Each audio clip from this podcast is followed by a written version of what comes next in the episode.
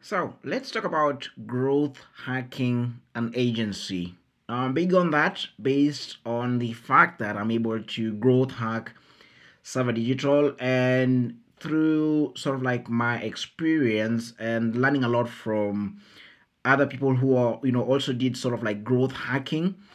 And, um, you know, it's quite exciting on what you're able to achieve if you get into into the mindset of, you know, thinking like long term about, you know, growth, and not look like not necessarily looking at, you know, what are your inadequacies uh, at the moment. Because one of the things, you know, about being an entrepreneur is if you focus too much on your inadequacies when starting out, or um, lack thereof, you become quite hindered in terms of making progress. Uh, one of the biggest thing, you know, being uh, sort of like financial constraints when it comes to setting up a business. Uh, the other thing maybe is, you know, uh, not being, you know, since you have financial constraints, you're not able to employ people to your agency. So you're not able to scale quite often, and you quite really, and uh, you don't have the money to pay for salaries. Um, at the same time, you don't have access to sort of like resources, your C R Ms, your E R Ps, all of that. You you're not you're not really necessarily able to afford all of that, and sometimes even for different countries, registering a business or a company might also, you know, be that expensive that uh, it becomes quite, you know, tough for you. But in this episode, we're going to talk a little bit about growth hacking and some of the tips or things that I do that are really helping the agency. And one of the things that, you know, uh has really worked out well for Sava Digital and sort of like growth hacking, and you'll get to understand why I'm big on that, and also get an understanding on how you can also growth hack your own agency or maybe your own business in a different industry. See you guys in a few seconds.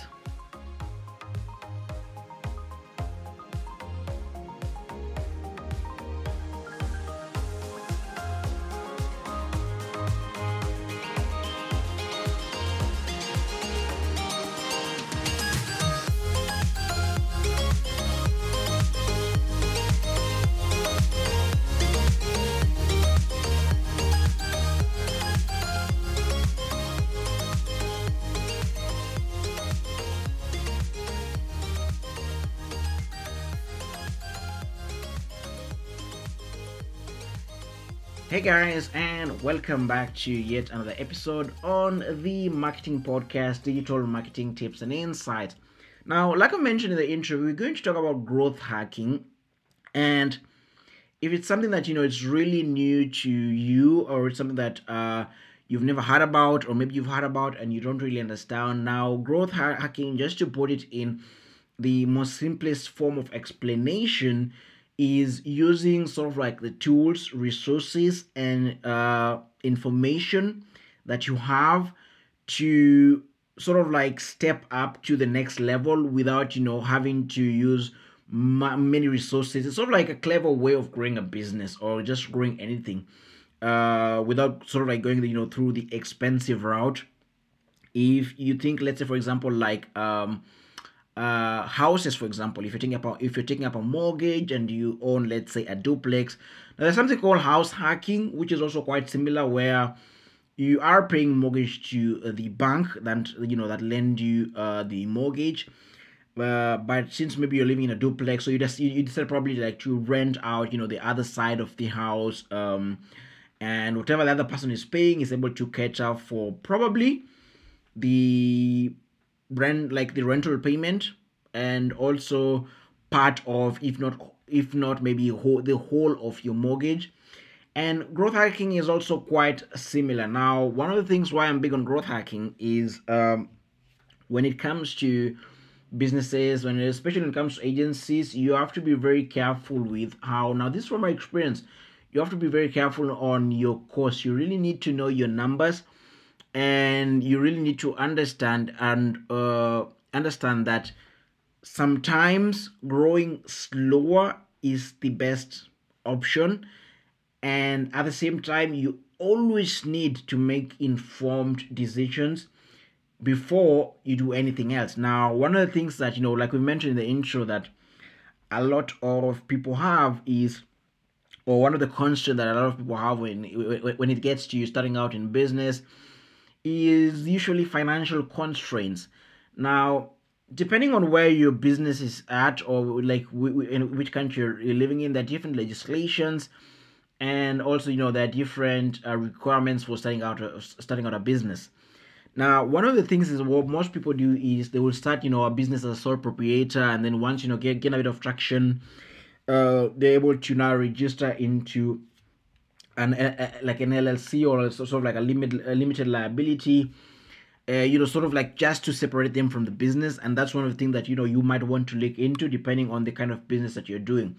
So maybe if you're starting out and maybe you can work as a sole proprietor at the beginning, and maybe that's the cheapest route for you instead of, you know, registering a company, which might be expensive. It differs from country to country.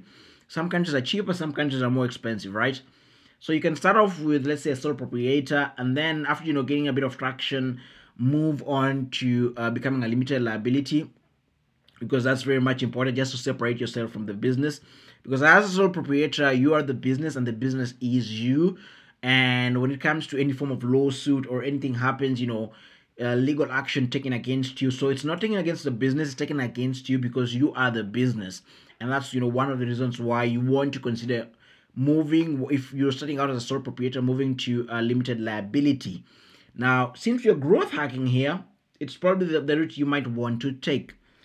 Now, you have to look at the business you are you're in and sort of like what the market looks like, what are the barriers of entry and all of that, and, you know, do sort of like a benchmarking on what exactly you need to get started. Now, one of the things that you should not make a mistake on is, you know, trying to, if you if you don't need to have an office, don't think about getting an office, because number one, you're going to increase your costs for something that you might not necessarily need. Now, with the introduction of Zoom and with the introduction of the pandemic, we've seen that sort of like remote work has become, you know, quite much, much better, much preferred.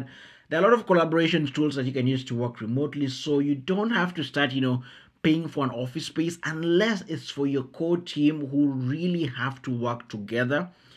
Uh, that's when maybe you can, you know, think about having an office. But I would not suggest, maybe you can look out for like a co-working space. Maybe if you, you know, if you have a meeting with a client, Um, and all of that. But if you're starting out and you're trying to go growth hack, the best route for you is to uh, think about, you know, going remotely and looking. And since you're going to work remotely, there are tools or collaboration tools that you'll need once you start to, once you start to grow a team.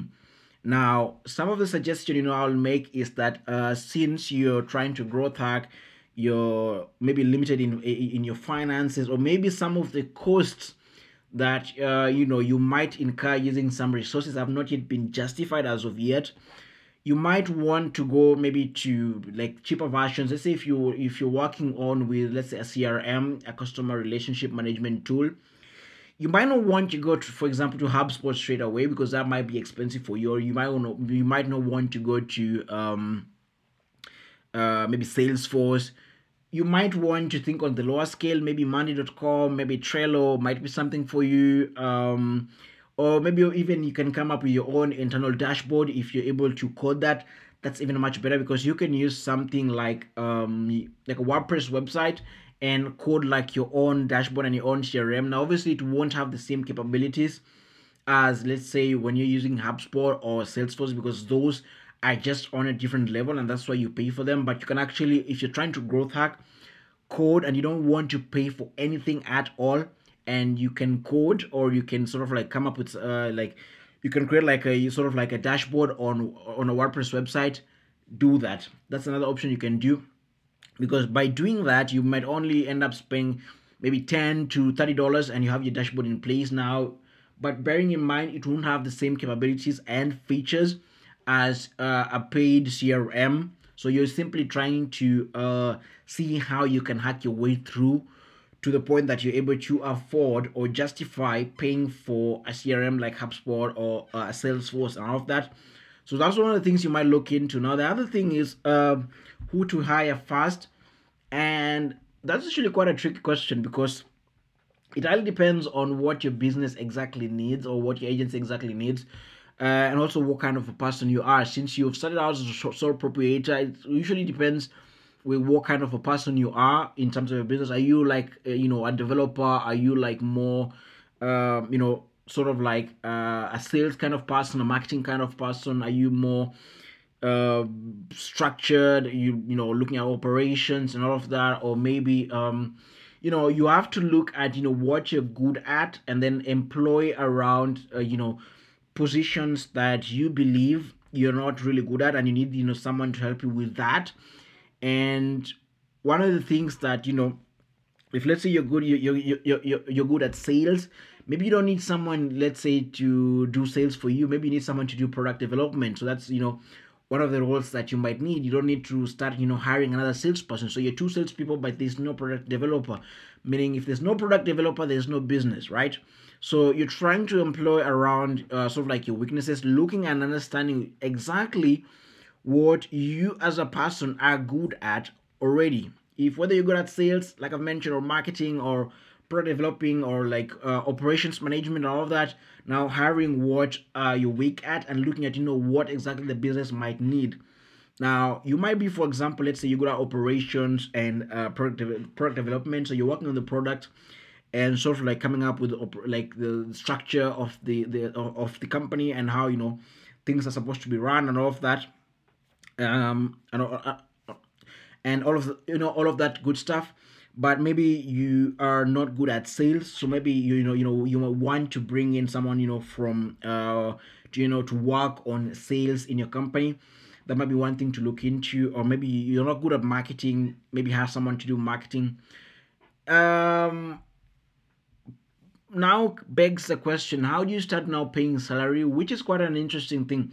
Now, what I wouldn't suggest is, you know, start em- is to start employing people unless you have a bit of traction, unless they're salespeople, because in my philosophy, I actually be like, I actually believe like, you know, salespeople should be able to pay their own salary, meaning uh, you can give them like a commission-based contract.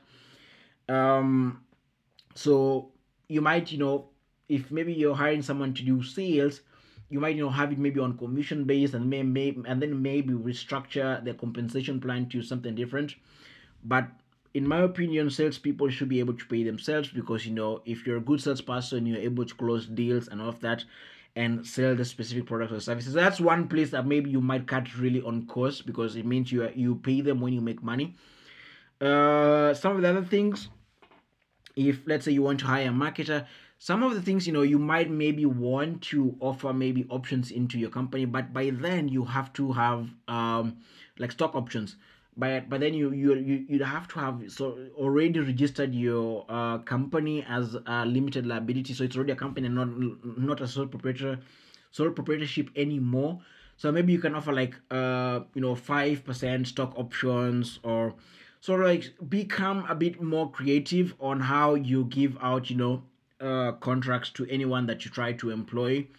And one of the things, you know, you can give them sort of like uh, the one year cliff clause on their contract, meaning like in order for, you know, their uh, stock options or, you know, sort of like the equity stake in the company to become activated and uh, uh, and be awarded to them, they have to, you know, stay for a longer a period of longer than, you know, one year uh, for that to be activated and all of that. But you also have to be very keen on who you're giving, you know, your options to, like your stock op- your stock options to, or your equity stake to. Meaning you have to do a very rigorous interview in terms of looking for a specific person who's able to do that specific kind of job, and sort of like fits into uh, the kind of uh, company culture that you're trying to build. Now, one of the other things that you can sort of like hack, um, you know, growth hack in terms of human resources, is to offer internships. Now you can offer internships or sort of like summer jobs to uh, university students. That's also another way that you can do that for like three months to six months. Obviously, you have to look at, at you know the legislation and you know r- rules and regulation about internships in your country or your area of jurisdiction, to be on the safe side of the law and to you know put something that you know it's correct and legal. But it's one of the ways that you know you can have interns, maybe not. Probably not directly involved with maybe your clients, but sort of like doing internal jobs. Maybe it could be like maybe doing your accounting or maybe working on social media. So it's one of the things that you know you can use to sort of like cut on cost when it comes to growth hacking. Um, what else can you do? Um, the, the other thing you can do, obviously, is since you're setting out and uh, you, let's say you already have your website, you've already built your website, and you're trying to market yourself, um, S E O might not be, you know, sort of like uh, the best uh, way for you at the beginning, because S E O really takes time. It's something you really need to do from, you know, from the word go, working on optimizing your website and creating content. And when it comes to creating content, by the way, there are different like A I solutions that you can use. One is Go Copy dot I O, and I'm not sponsored or affiliated with them in any shape or form. I simply use their product. That's Go Copy dot I O, or you can use um, conversion dot A I, or even if you have access like to OpenAI, you can also use them uh, to come up with like content for your website and blog articles and all of that. Uh, OpenAI, obviously, it's sort of like free. It's very very cheap to be quite uh, to be quite honest. GoCopy goes for around thirty dollars for in a month, and you can create endless amount of content using their A I solution. So for that sake, you might not need to have like a content writer, and you're able to produce maybe two to three blog articles in a day and optimize that for search engine optimization, because it does take a lot of time to start seeing results with S E O. Now, the other thing that, you know, you might need to sort of like, you know, build on your brand awareness and generate some leads is probably to run Google Ads. And for that reason, you you have to maybe you yourself run Google Ads, or maybe hire someone, maybe a freelancer to run Google Ads for you. And then maybe structure, you know, the contract that you have with them to be based on, you know, the amount, maybe a percent, the, the, the earn a percentage of conversions that they're able to bring to your business. So that's another way you can growth hack. So hiring someone, you know, to do your P P C and structuring, you know, your contract with them to be sort of like uh, based only on conversions that yeah, con- or lead conversions that are able to generate by running, you know, your ad campaigns. Now, obviously, you need a bit of ad, you, a bit of ad budget for that, but it's not really, you know, something that expensive. And if you're really starting out, you know, Google just give you uh, sort of like coupon codes. So you might get like a fifty dollars coupon code, seventy-five dollars or one hundred dollars, depending on where you are. And what Google does is that, you know, you have to match uh, sort of like the coupon code. If Google gives you like, you know, a hundred dollar coupon code, you, you really, you first need to spend like a hundred dollars and then Google gives you the, the other hundred dollars free of charge. So that really goes a long way to helping your business. And with a hundred dollars, actually, depending on the kind of industry you're in and what uh, the C P C is, or, or the cost per click for the keyword that you're targeting, it doesn't necessarily have to be expensive unless you're in like uh, legal or, you know, sort of like housing and real estate, um, you know, medical, you know, there the C P C is quite expensive. Uh, but if you're just in, you know, any other normal business, it's not really that expensive and something that you can actually work with. So uh, that is okay. So that will help, will help you sort of like generate leads, generate a bit of income. And from that income, you're able to refinance your business, put your, put, you know, money back into your business and grow from that. And simply that, you know, one way you can do uh, growth hacking. Anyway, I wish, I hope you're able to learn a little bit about growth hacking and what you can apply uh, when it comes to, you know, growing a business when you're financially constrained or you really, really, really want to push it through. Sometimes it's just, you know, about thinking outside the box and looking at, you know, what you have and being sort of like creative on how you structure everything. You have to be a very creative person. So like think deeply and also look at what other people are doing. Look at, don't necessarily look at companies and their stories, you know, uh, the stories that they share right now, but look at sometimes how other companies started and maybe you can copy something from that or might, maybe it might give you an idea. So reading and looking for information is your best bet, but also with experience comes a lot of, you know, uh, comes a lot of knowledge and information, meet new people, you learn a lot. Anyway, I hope you enjoyed today's podcast episode. It's a bit long actually, almost twenty minutes. If you have any questions, uh, you can reach out to me. If you're looking to start your own website, uh, you can also reach out to us on our agency, sava digital dot I O, or you're looking to run any P P C campaigns for your business that you're trying to growth hack, we are happy to help you. Anyway, see you guys on the next podcast episode.